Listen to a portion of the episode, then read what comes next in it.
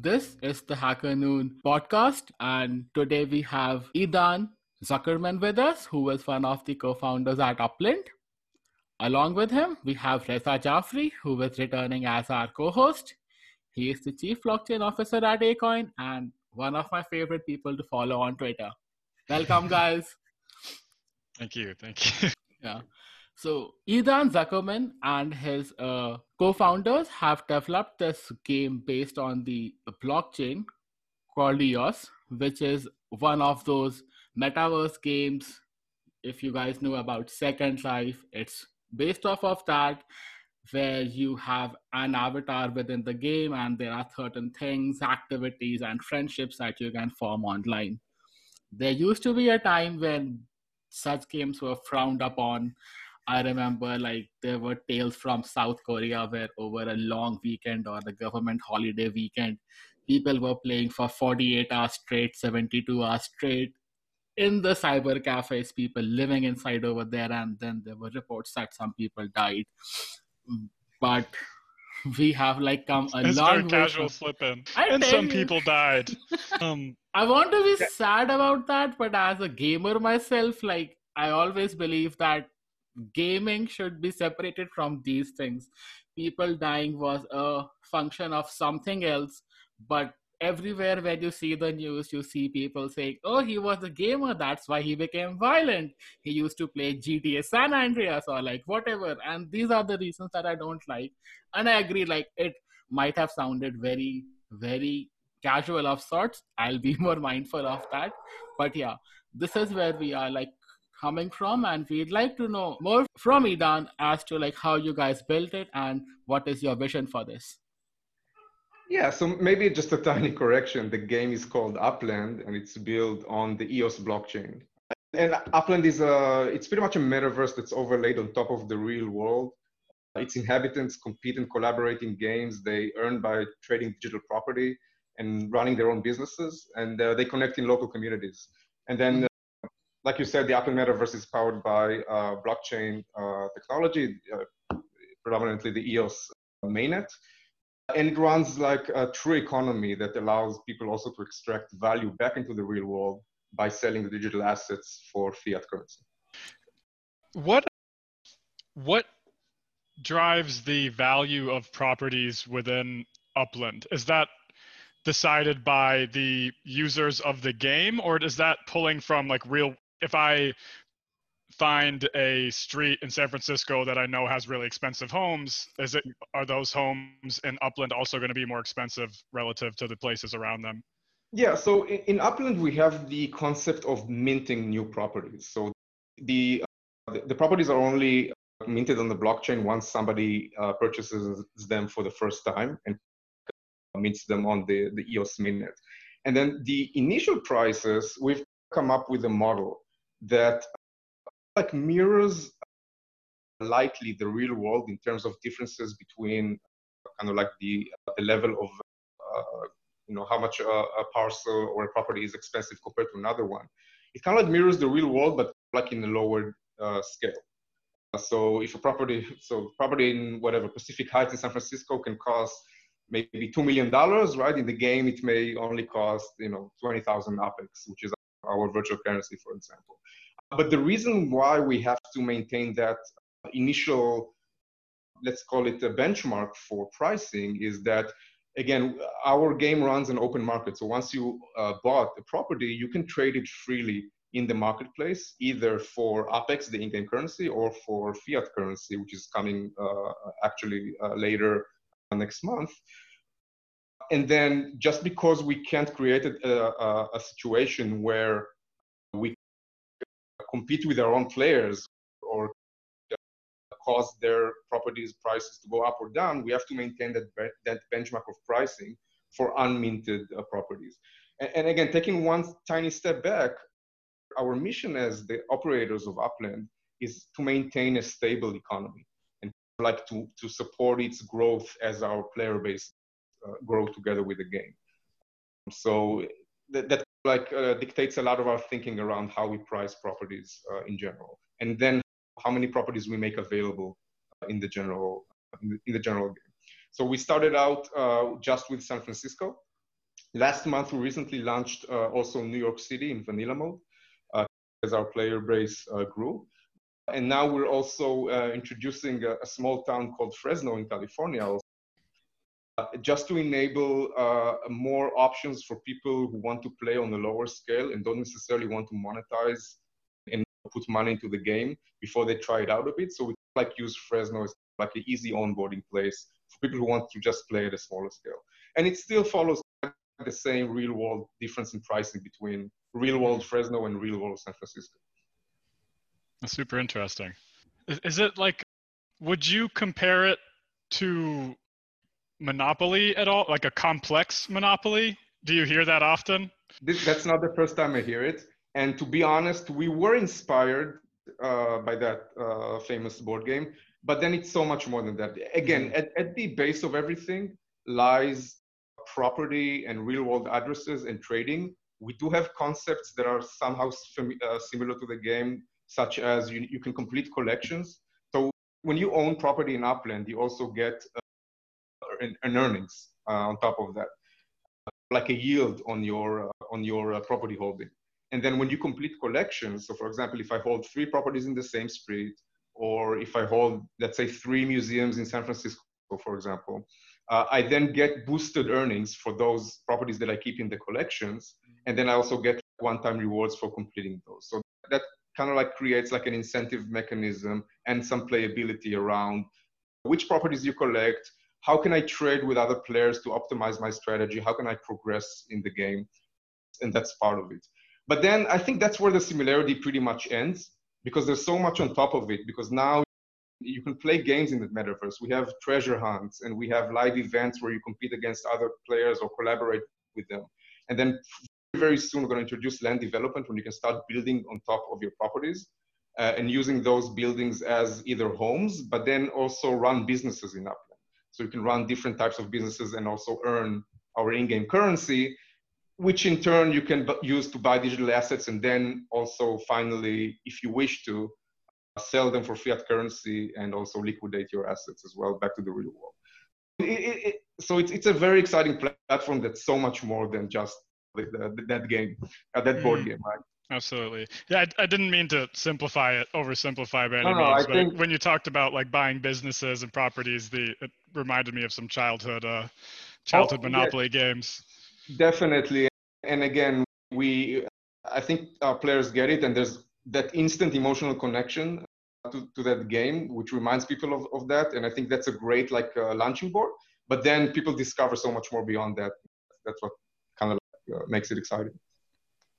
Got it, got it. Just to add on to this and to follow the theme of the year or maybe of the like decade, is there like items such as social justice within your game? Because from what I'm hearing, if I own three of the museums, now I have a monopoly. And like in the real world, monopolies are punishable. They are like liable to be broken what happened yeah. in your game?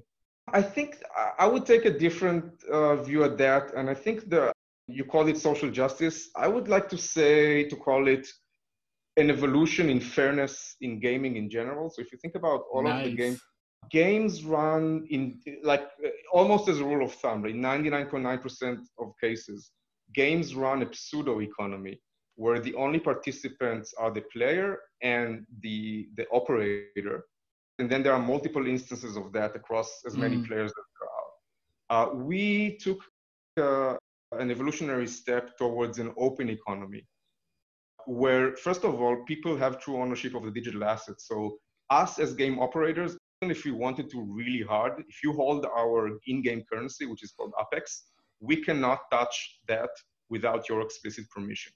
As opposed mm-hmm. to other traditional games where basically the owner owns that balance and they can do whatever they want with it without asking you. Same goes for any other digital assets. More importantly, players are free. If, if you put an effort, your time, and your hard earned money into the game, you have to have the, uh, and it's funny that it doesn't come up uh, ever. Why not have the possibility to sell those assets to other players in the game? think about what is true ownership and, and, i think to me it comes down to one sentence if you do if you can't sell it you don't own it Can you imagine anything in life that you purchased with your hard-earned money, but then you don't have the right to sell it? It's pretty insane. So we're mm-hmm. trying to to to, to take that evolutionary step uh, forward, and hopefully, if we're successful, we have the whole movement of games, and we're part of games that are trying to do that right now. Uh, and if we're if we're successful, I'd love to be able to be in a position where you you come to a to a game, and you have an identical game that has an identical offering in terms of gameplay, but one of them offers true ownership via whether it's if it's via blockchain or some other technology, and the other does not. They offer just this traditional old school economy where you can't sell your assets and you don't have true ownership. Mm-hmm. And now, which one would you play? Obviously, you're going to want to play the ones that gives you back bigger benefit. So we really think the industry is going there, and I think that's again that's uh, you again you called it social justice. Maybe let's call it gaming justice. But digital but economic. exactly. Yeah. But if I if I may elaborate maybe a bit more about those aspects of the game, I think Upland does, and, and we are taking it there, where local communities in Upland are going to have uh, some form of governance about their local communities. So, for example, if in San Francisco you'll be able to vote such as things such as a specific neighborhood, what kind of businesses would it be able to run?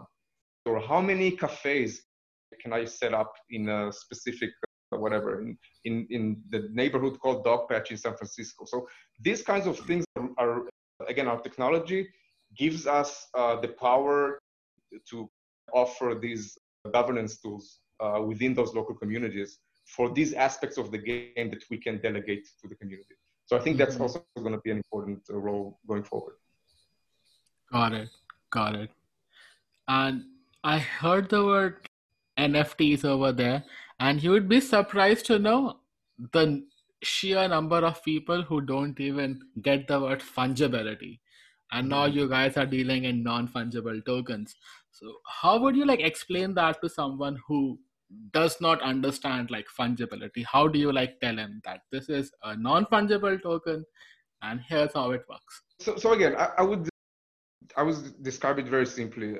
If we want to distinguish between fungible and non fungible tokens uh, are like currency. So if you take dollars, for example, US dollars, if you take one dollar bill and another dollar bill, both of them are mutually interchangeable. Like I can exchange one for one and there wouldn't be any difference between that. Okay, so these are uh, fungible tokens. That means that every token is the same and it's just a matter of what's the balance. How many of those do you own? Uh, with non-fungible tokens, every one is unique. So again, in, for example, in Upland, property parcels, the addresses and the properties that you buy are non-fungible tokens. So each one of them has a, some unique attributes. It has a unique address in the world. So for example, 75 3rd Street in San Francisco, it has a precise geolocation in the world. It has like boundaries. And then uh, the property next to it, although it's still, it may be 77 3rd Street. Although it has the same street, it may be the same size, but these are different locations and they are mutually exclusive. So you can never interchange one with the other. If you own uh, 75 3rd Street in Upland in San Francisco, you are guaranteed to be the only person in the world that owns that. And that's mm-hmm. it. So if, if implemented correctly, the game doesn't have even the technological option to create another type of that specific address. And that's what makes it non-fungible, meaning that it's unique and it can't be interchangeable with a different uh, token of that type. Now, mm. it may sound a bit overwhelming, but what I, what I often like to say about non-fungible tokens is the technology gives you an incredible power that wasn't available before blockchain technology uh, emerged to take digital assets and almost give them like a, a physical instance in the real world. Because uh, before that, if I had a digital asset, let's say uh, whatever, I have a digital, cute little digital llama, uh, and I give it to you as a player for whatever reason, let's call the game Lamaville. And then, and then now you theoretically own it, but that's not the case because I, as operator, this is stored on my server. So basically, you don't really own it. I just let you use it. If mm-hmm. I decide to go and like press delete or just decide on a whim that I'm now going to associate the ownership of that asset to Resign instead of to you, then uh, at that point you don't you no longer own it.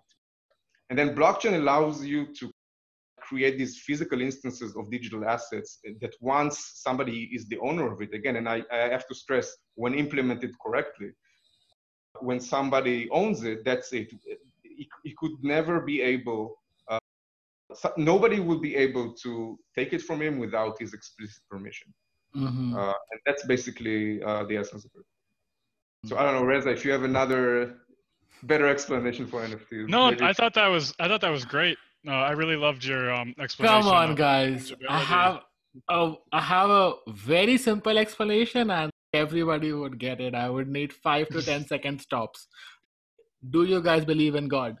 Ooh, no. But yes, let's go with God is right. I guess like you guys had that covered. Like I am a Hindu, so for us there are like multiple gods, but I guess for the Abrahamic religions, God is one. So let's like go with one, and let's mm-hmm. assume that you guys believe in God. So the way I see it, man was made in God's image, right? So essentially, if you are to explain the non-fungible tokens to people just tell them that we are all non-fungible tokens except when you guys are twins it's interesting interesting no so let, let, let me correct you. So i would say twins are semi-fungible tokens. So there are multiple instances of the same nft so. Hmm. I'm, I'm sorry. Yes Reza. no worries. Yeah. um sorry as you said something really interesting about like you're taking a digital asset and giving it a physical instance.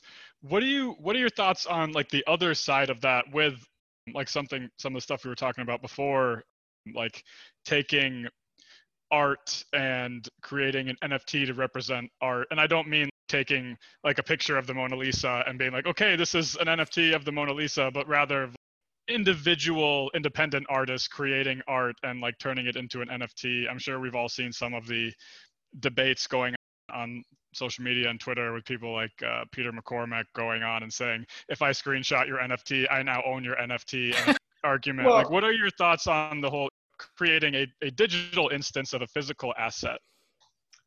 Yeah, I think I think that there are two parts to that that answer. I think the first part again. So we're gonna we're gonna heavily invest in Upland in what you mentioned, digital art, and I think it's gonna be an amazing an amazing a new and emerging uh, space. And forget for a second the fact that you can copy and paste a digital screenshot, right? You can, by the way, you can do the same for you know printouts of digital art or whatever, or mm-hmm. copy like uh, and, and, imitate uh, artwork, and that's fine. But the question is, what are you able to do with that NFT? And I'll give you one very good example. So Upland is gonna host a type of business that is called art galleries. Okay, and for that, for that uh, type of business, we're going to implement this thing that we call an NFT gateway into Upland. So you'll be able to take an NFT from outside of, of Upland and upload it into Upland. It means you're going to put it in a custodian uh, address, and then in Upland we'll create like a representative token for that, and now your NFT is in Upland. Now the question is, what can you do with that with that token? So in Upland, for example, you'll be able to take digital art and decorate your home in Upland inside with digital art and display it for other Uplanders, which will be able to come and leave comments on your on your art piece, etc. And then also you'll be able to take it into art galleries and trade it with other Uplands, again, etc. Now at that point, we can create an ecosystem that gives you the confidence that this NFT is indeed uh, unique. Okay, and because each gateway that we'll implement is going to uh, take care of that uh, and, and, make sure. In other words, ignoring for exa- for a second about tokenized real-world assets, there is a real uh, market here and real opportunity to take digital art and with marrying it with NFTs, make it just much more uh, valuable by giving people things that you can do with it beyond just holding and collecting. It. So I think that's one aspect. And then another aspect as to tokenized assets, and I, I know this is like a, a, really interesting topic, and this is also a topic that we are like uh, dealing with in Upland as well, is that again, the, the question is what is the utility that the, that, that the token provides to you? So it can be just ownership, for example. So I can imagine a platform that takes something like, uh, let's say, an old-timer car. It's an old-timer Porsche that's that lives in a garage in Germany, for example. And you can tokenize it and sell pieces of ownership to people. And whoever owns the token, the token can trade it and, and sell it to other people. And it represents a, a, piece of ownership for that car. So uh, your value is dependent, right, on the platform that implemented that token. So if it's if it's a, a respectable, you know, entity, you know, backed by backed by a, a heavily regulated uh, rules, then you have a lot of trust in it. Then it's probably valuable. If it's some if it's some crook that said, "Hey, I tokenized the car and go buy my tokens," yeah not so valuable. Maybe it's it's a bit fishy and risky. But now, what if I said, okay, now you have this tokenized ownership, and let's say it's a respectable uh, entity that issues those tokens. And now I said, hey, anyone who has those tokens can bring those tokens into Upland. And rather than just holding it as an investment, now you have a representation of that old timer car in Upland, and you can use it to drive around uh, between cities and car race uh, with other players and just show it off in Upland uh, via a 3D model of that car. Now it becomes a, bit more interesting because now you, you cast a utility into it. And, and, and, and, and if you compare it, for example, you mentioned the Mona Lisa, right? So yeah, if I had a token uh, for a Mona Lisa, and then I can, you know, I could create a replication of the Mona Lisa, a digital replication, and sell the token of it. But if I wanted to use the Mona Lisa in Upland, then we as a platform would make sure that only the Mona Lisa can be claimed to be the Mona Lisa, right? So we would have mm-hmm. whatever kind of partnership with whoever issued those types of tokens. Uh, so they can use them in our games and still be sure that this is the, the original uh, and, and legit work. So mm-hmm. I, I, hope that makes some kind of sense. No, absolutely. But again, the short answer is a, it's the utility that you cast into those tokens mm-hmm. that makes it uh, uh, as interesting. About the Mona Lisa, so let's assume that somebody like comes to Upland and says that they want to tokenize the Mona Lisa. Will Mona Lisa now become a part of your like system? What I want to get at is the Mona Lisa have to be like kept in uh, like will it have to be kept in a safe by you guys or like will it stay like, somewhere? Is there else? any physical ownership yeah. tied to the so, digital? Yes, absolutely. So the only way we will allow ownership of uh, of real world assets that are tokenized is via a third party custodian. We're not going to even attempt to be that custodian. Uh, mm. That's not our specialty. We specialize in creating metaverses and games and experiences for players. And there are companies in the world that specialize in, in having in holding custody of, of these types of assets. And mm-hmm. they have mm-hmm. all the the regulation clearance, whether it's in the European Union or the US or worldwide, and they have the right insurance and whatever. So 100% this is going to be done by third party trusted provider that we mm, feel got it. I guess like this is the reason why the mona lisa would never be tokenized. Because it's in like got it. And yeah that is something I, I feel like when people talk about tokenizing certain assets like there is like you have someone involved like when we i remember when tokenizing um, assets was like a buzz in like institutional circles and I, there was a period of time where i was getting a lot of calls from people who were like hey like i need to tokenize this real estate portfolio or like, hey i want to tokenize this cannabis farm. Like how do i tokenize this? And like while it is like it was like a little bit crazy like 2018 2019 yeah. time frame like i do believe that like we have to in the nft space learn or take something from that and that you have to have some form of ownership over what you are creating an NFT for if it is a physical asset you're creating a digital instance for. And when people are like just screenshotting things and then making them into NFTs, that kind of creates this little convolutedness that I think right now is making it a little more difficult for some people to start really buying into this this concept of non-fungible tokens is just because of the way it's being executed not by any particular company but by users if we look at like Rarible, it's not Rarible that's going and like screenshotting different things and like creating NFTs out of them. It's the users who have the freedom to upload whatever they want and like, mint whatever NFTs they want. And so they're going and screenshotting Twitter profiles and stuff like that. It's, it's crazy times. Absolutely. And, and I think like the, the litmus test here can be, again, when you judge a platform, when you judge uh, an NFT offering, ask yourself is there a utility being provided here? Is there a benefit being provided here beyond pure speculation? And if the answer is no, yeah, maybe think a couple of times before you spend money. But if you can see the value, and again, you can never take out speculation from the game because any anywhere that you have a, value, a valid value proposition and you have the opportunity to sell your assets, speculators will come in. You can't avoid it but there has to be a value beyond speculation uh, for this to be legit. And I guess Reza has a few questions on the blockchain itself. We had some in the like in the pre oh, yeah. like interview stages. Yeah. Why so I there was a period of time where I was absolutely obsessed with blockchain games and I, I might I may or may not have spent an irresponsible amount of money on crates for the release of several different games in my heyday. So I'm got a few questions about Upland. First, why did you choose to go with EOS?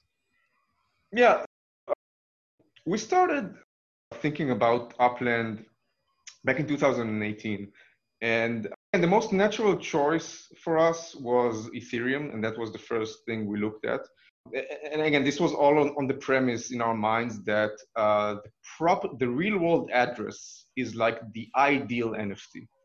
Uh, just in terms of things you can do with it, it's kind of like amount of playability, and just the fact it, it's non-fungible nature. Just the fact that you can create different series uh, because it has different attributes that can relate to other properties, etc. And, and so we looked at Ethereum, and and, and again, we two out of the three co-founders of Upland, we come from the gaming space, from the casual gaming space. And when we look at, at, at Ethereum, pretty quickly we figured out one, in order to get started playing Ethereum-based games, you have to have your own identity funded with uh, Ethereum. So it has to be around. And again, this was even this was just at the days of MetaMask before we had like more even elaborate uh, wallets. Mm-hmm. But then you still you have to man, you have to figure out how to install uh, uh, MetaMask. You have to fund it with Ethereum, and then you have to. Uh, by that time, you probably lost 99% of your potential addressable market in gaming. And then, even if you manage to, to, to bridge that, once you wanted to do a transaction, uh, you had to pay gas.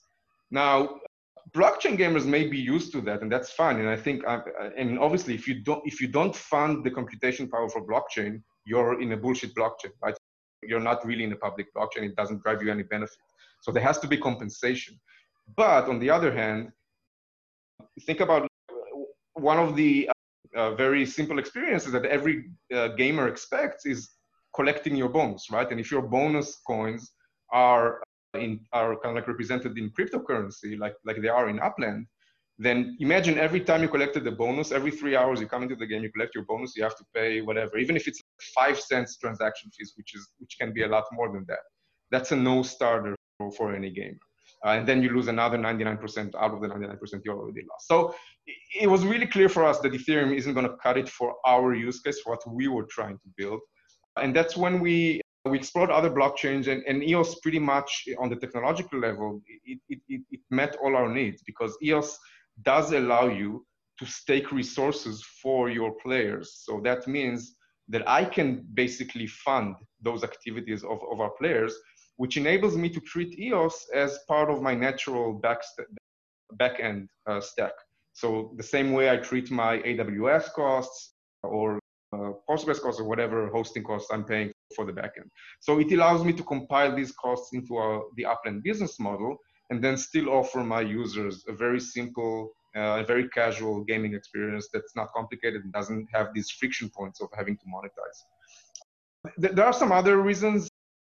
EOS has an elaborate uh, permission scheme, which kind of uh, enabled us uh, to develop really cool and innovative solutions that kind of allows us to, to again to meet that end result of offering a really simple onboarding experience for our players uh, and uh, uh, almost invisible identity and key management function on the front end while still adhering to the uh, benefits of true ownership. So for us, for example, we are never we'd never have access to private keys for players, and on the other hand, players never have to mess with private keys, and that was made possible by EOS's uh, permission scheme, which is very innovative. Mm. Then I think the last thing is once we focused in on our solution, we were also able to raise uh, uh, a seed funding from uh, EOS VC-based uh, venture capital firm ours is called the FinLab out of Frankfurt. So mm-hmm. that also gave us eventually access to our funding, and, and that got us started as a company. So I think that's pretty much the, the long answer for your question. Awesome. Do you see a lot of people coming into the user base that aren't from a crypto background? Do you think that it's working? I guess yeah. is the yeah we know that it is so uh, keep in mind so we're still in open beta we're still developing the game the game is not even complete. We're still waiting for things like uh, property development business licenses uh, just so, so, people can actually create more engagement more fun in the game more activity.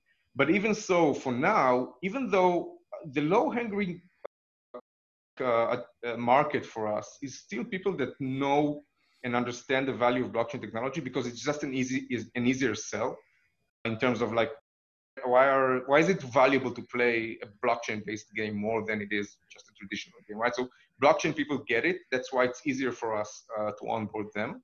But we've definitely seen that we were able to bring in gamers who had nothing to do with blockchain who have no idea what other than maybe they, they may have heard about cryptocurrencies but they don't know what blockchain is what it uh, gives them as a benefit they don't know anything about nfts we managed to bring those in and actually some of them became some of our most valuable players in terms of both engagement and also uh, how much how much skin they put in the game. And, and, it's really amazing to see because now we're in a position where it, and it happened more than once more than twice and more than a dozen of times. We brought in gamers who had no idea about blockchain nfts they got excited about the nft space because of upland and then they like also moved on to other places like trading cards on wax and other platforms and it, it's pretty fun to see. So we've proven that beyond doubt. There are there is uh, kind of like a, a, crowd out there who not only uh, is excited about our game, but also through our game can get excited about uh, blockchain and what it means. It's amazing. Yeah, I think blockchain games have a huge value as like outside of the intrinsic value that they have. Um, I think that they have a huge value as on ramps for people into the space. There's been a lot of games or blockchain games that I've played where I've heard like similar sentiment uh, to what you're expressing, where it's you'll find a, a, a really like weird mix of people where you have like crypto enthusiasts and like some people who are trying to figure out like how the hell to get some like currency onto the internet to use in this game and there's just like such a wide variety of people who are starting to get into these blockchain games and it's really cool to see how you guys have eliminated some of the barriers to entry for the the casual gamer or the average user to start getting or start yeah. becoming a part of the ecosystem. Yeah, and there's also the reverse angle of it. So now, basically, you can take all the so I think it's like the number that floats around is there are 20,000 or so uh, blockchain enthusiasts that kind of like own and trade NFTs in, the industry. So now those that group of people, it can be more, it can be less, they can come into Upland, they can bring in their NFTs, even if it's from outside of Upland. So if it's a crypto kitty or, or whatever, it's like a racer game, you can bring in that NFT and hopefully next year we have tens of thousands and hundreds of thousands of daily active users. And now they can make that offering to that market that lives inside of Upland, which is hopefully like far bigger than the, the crypto trader market. So it works both ways. It's also it, it's bringing in those people and introducing them to blockchain, but also we can bring in all the crypto, uh, you know, NFT traders and give them a much larger market to trade with and pitch the, whatever they're selling to, and, and why people should own it inside of Upland by running an NFT gallery inside of Upland. That's awesome. how far do you think we are from the day when we might see one of these blockchain games on a gaming console such as the Xbox or the PlayStation 5? So, first of all, I think it's uh, probably, I would give it two years or so. Mm-hmm. I know that there are some companies working on some AAA games that have some blockchain elements uh, Yeah. behind them. So you know th- those games will debut eventually, and we, you know we'll see how they do. I think it's again, I think it's inevitable at the end of the day. Uh, again, today we are, you know, we are collectively in, in the blockchain gaming space. We're innovators, and and we have to create. And and one of the toughest messages is how do we deliver the benefit that blockchain technology gives to ordinary players? Like we need to be able to convince them in very simple ways why they should play games that use blockchain and true ownership concepts as Mhm. opposed to games. And I think that will happen as more and more games evolve, as technology evolves, as games more like us that kind of like empower people with these benefits through a simplified experience. I think it will naturally happen just because the benefit is there. It is really, it is substantial. And it's not always easy to explain it to ordinary people. Even for me, I got into the blockchain space only like in 2017. Like the only thing I knew was cryptocurrencies before I knew it. And for me, it took six months just to grasp, okay, huh, so this is what it means. Oh, and this is what it can mean to the gaming industry. Okay, there's, definitely something here. So we just need to find a way to communicate that uh, uh, value proposition to ordinary gamers, and then it will happen naturally. Is the just out of curiosity, is the are the AAA uh, blockchain game is that public information or is that something you got to keep close knit at the moment? Oh no. The, uh, uh, again, I, I, one that I know of uh, it is a company called uh, uh, Mythical Games. You can look them up. Uh, they're doing a game I think called Blankos or something like that. Yeah, uh, and I'm sure they're not the only one. Yeah. What, how would you Again- define AAA in that sense then? Because when you say first of all- AAA, I think of like Activision, Blizzard. Yeah. Okay, listen. First of all, I think we need to define what does it mean to be a blockchain game. Very Open big, uh, economy, maybe player-owned economies. Right. So I- player-owned economy. Hold on. Uh, what's Second Life? That's been around for a decade now. That's an open economy, right?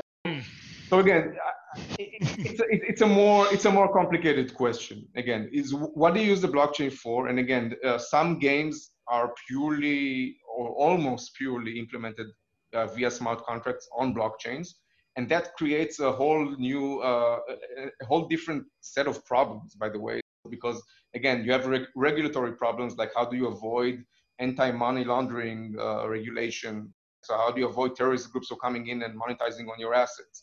And then how do you prevent bots and, and from operating in, in that kind of like purely decentralized game? So I think that's one one side of the of it.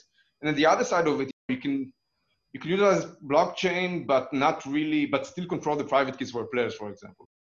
So you can claim you're a blockchain game, but do, do you really drive value? I don't know. Maybe maybe yes, maybe no. I don't know. So it, it's a spectrum at the end of the day, and, and it, it depends on where are you on that spectrum, uh, and, and what kind of value are you driving for your players.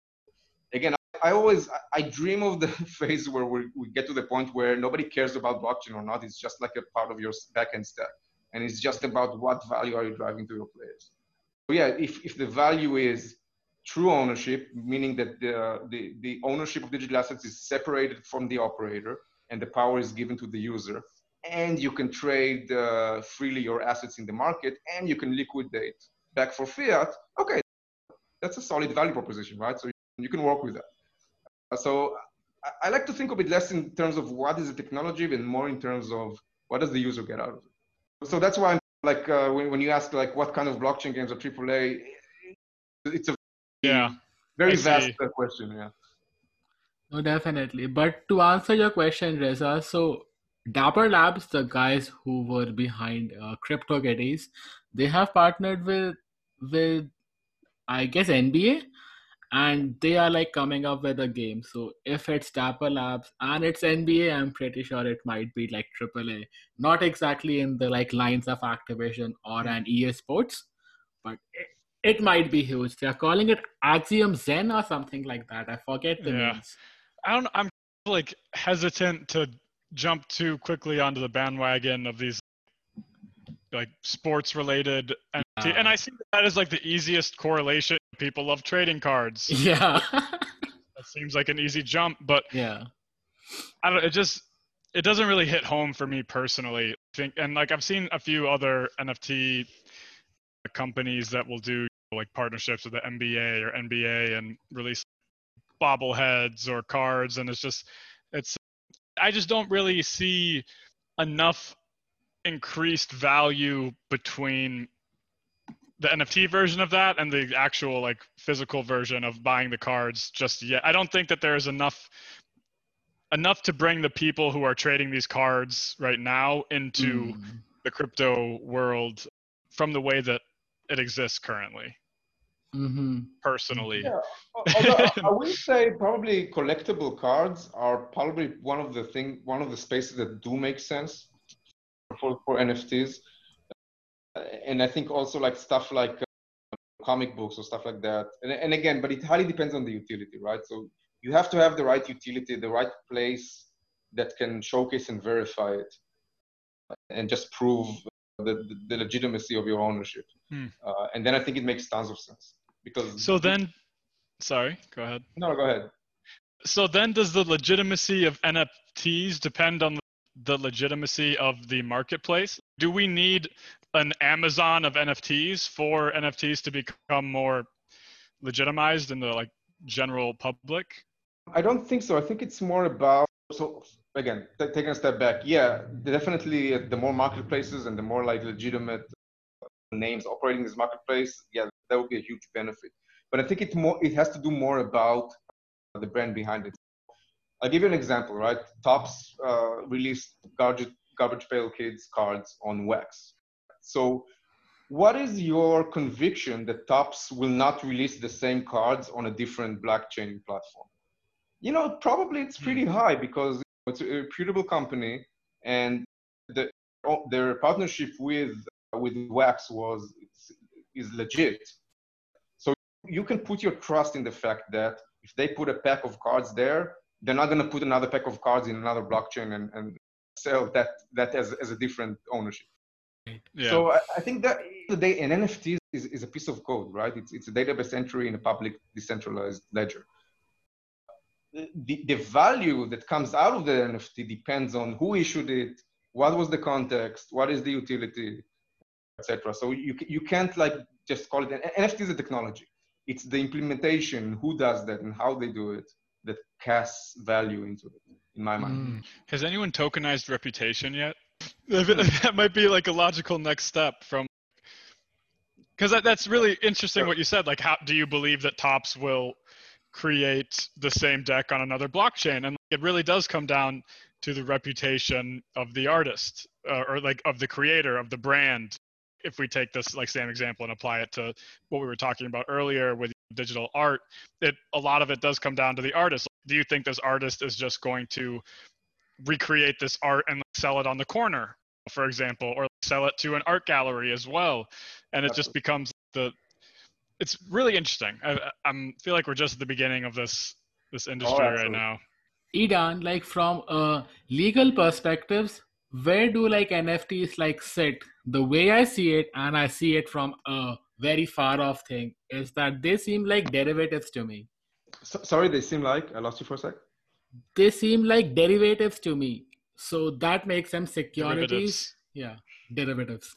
So that's how I like look at it. But what's your take on it? Like, how do they become a utility token, and why not a security token? Again, so like you said, it, it, it depends on the utility. So if they have utility, then they are digital assets, which is completely different than derivatives or currency or uh, etc. And they have a completely different way that they are regulated.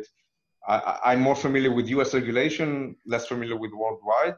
Right. But again, there's a clear distinction, and, and, and, and the distinction is driven from the utility.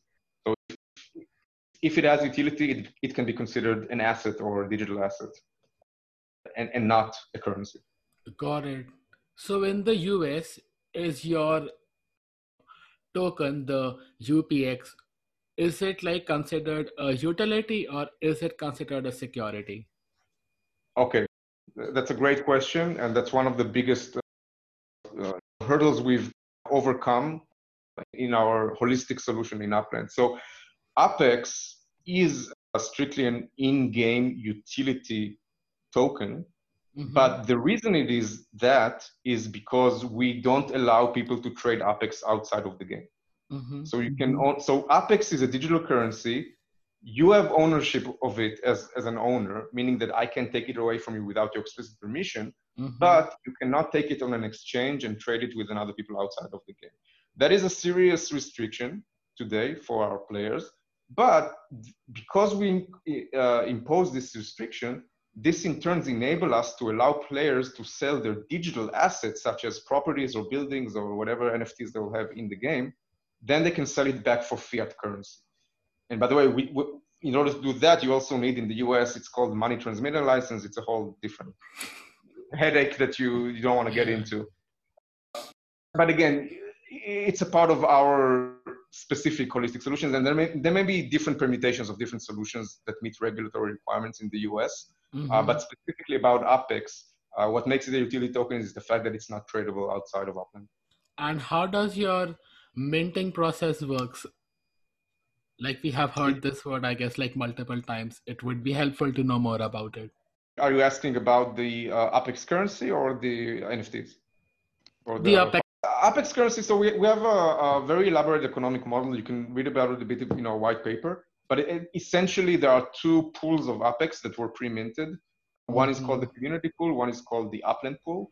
Uh, the community pool is used to circulate Upland inside of the game. So, for example, when somebody buys a property and pays Apex, the Apex that, it, that they pay go to the community pool, and then the mm-hmm. community pool in turn uh, serves to fund all the yields and bonuses in like a symbiotic uh, economy. And then the upland pool is utilized only for the purpose of us as operators to sell Apex to players in upland. So again, it, it's not a traditional model. By the way, one of our co-founders is like an economist. He has a PhD in state-run economies, and, mm. and he mm. kind of like um, masterminds the economic aspects uh, of upland. But it, it's not really straightforward. It would I can speak about it for 30 minutes for easily, but that's like the high level of it. And, and, then minting of the properties is just uh, putting them on the blockchain. And again, there's a smart contract that does that. Our properties, our NFTs, are very, very cool because you can utilize only the blockchain to uh, determine their precise geolocation in the world. So that's kind of like verifiable without having to depend on Upland at all, which is pretty cool. It's pretty cool technology. Got it. Got it. And what is your like? How many users do you get at your peak time of the day? What's that number look like? I think we just recently had a peak of uh, 4,000 daily active users. I can't recall the hourly or the minute by minute. I think we, we have, I think simultaneously we had probably three to 500 players. And it very depends on, sometimes we, we run a lot of live events where we, like of the players converge and then play or they compete or they have some kind of a challenge that they need to do. Mm-hmm. So that, that, creates a bit of a peak. But again, keep in mind, looking at, again, I'm, in my previous company, uh, I ran a game that was 100,000 DAUs, right? Today, at our peak, we are less than 5,000 DAUs. We are still a tiny game. Uh, and we're still in open beta. I'm almost embarrassed to speak about the kind of like the scale of this game because we're just basically getting started. So ask me again next year and I'll have a, much more exciting answer. For, yeah. for blockchain game, it's still exactly that's what I was going for, Idan. We are already impressed. 1,200 users and a, the Ethereum blockchain. If you guys yeah. have 4,000, it speaks volumes about the EOS blockchain itself, and it speaks volumes about like what you guys have and like what you guys have as a as an offering. Both of these are like really good numbers. And of course, we'd love to be here next year, see how that goes. I'd love to come back and, and hopefully I can beat my own expectations. definitely, definitely. Reza, do you like have any final questions? Uh, yes, I got. I have. What is? Do you have any insight into what your like player retention is? Like, how are people coming? How long are you maintaining a player right now, on average? Would you say? Or yeah, so I, I can tell you that all of our player cohorts since our so we, we launched a closed alpha back in uh, June of 2019. All of those cohorts are still active and, and playing. So not 100% obviously of those cohorts, but every single one of those are, are still uh, uh, with us and active. So we have today, if you compare us to traditional games, our short-term retention is not that good. So it will be like mid 20s to 30s, whereas a good game is considered between 40 and 50 day one retention. I, I don't want to worry with numbers, but our, our longer term retention is re- really good, even when compared to traditional games. So once players stick around and, and understand the value proposition, uh, then they retain for a long time. And I, I like to say that we have a superpower that enables us to call our players back even if they are dormant. And I think the reason for that is once you understand that your assets carry tangible value, you will always get excited about your portfolio with innovations and with new features and with stuff like that. So we see time and again, we're able to, even people that became dormant, whether they got bored or you know they, they didn't have patience to, to keep with the game, if we introduce a new feature, we have this ability that allows us to call our players back, uh, base back. And, and, this was part of our hypothesis, meaning that uh, once people understand that they'll be able to, uh, to sell their assets in the market if they choose to do and they perceive that they have tangible value, they no longer consider their investments of time and money in the game as sunk costs, and that creates eventually bigger engagement. And mm. that's awesome. Sorry. It's okay. Go for it. If you have another oh, question. Oh, nothing. I'm I'm done. I was just basking in the answer, really. You know, just, right. just soaking it in. Perfect. And I was trying to know more about what are the geographies from where a lot of these gamers originate according to like you and the stats that you have. Yeah so if we talk about specifically about upland our uh, user base is predominantly us based and then probably next in line is western europe so specifically uk and germany. And then we have also the rest of it is worldwide. We have a lot of australia some asia. We have a pretty significant uh, in, in Central and Southern America uh, population of, gamers. So it's pretty much worldwide, uh, other than the US, which is like a big chunk, and UK and Germany. Got it, got it. So with that, uh, we'd like to bring this to a close, and we'd like to wish you guys, like, of course, there is that event that you guys are waiting for. It might be done by the time this podcast goes live. So best wishes and let's see how that goes.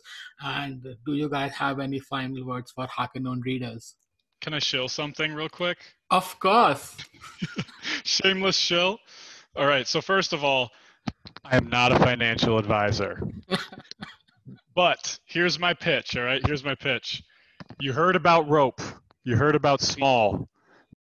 The next big thing is pub token. Yes, I am already farming it. Yes, all the cool people are already farming it, but it's not too late to get in on Pub Token. There's a group of uh, Telegram users that are going to be really happy with me for that, so I just had to throw that. out. I recent I I am now a yield farming degen. I will take that title, but it, uh-huh. it is uh-huh. something I've fallen into in the past couple of weeks, and I've embraced it wholeheartedly. Add my own like disclaimer to it first before you go it on. HackerNoon does not endorse the views of the feature and go for it. Okay, so I'm only allowed to shield Upland, so I'll go back. All the listeners, check out Upland. And when you do so, please, first of all, make sure to check out our community on Discord and make sure to check some of the uh, kind of like user generated content around Upland.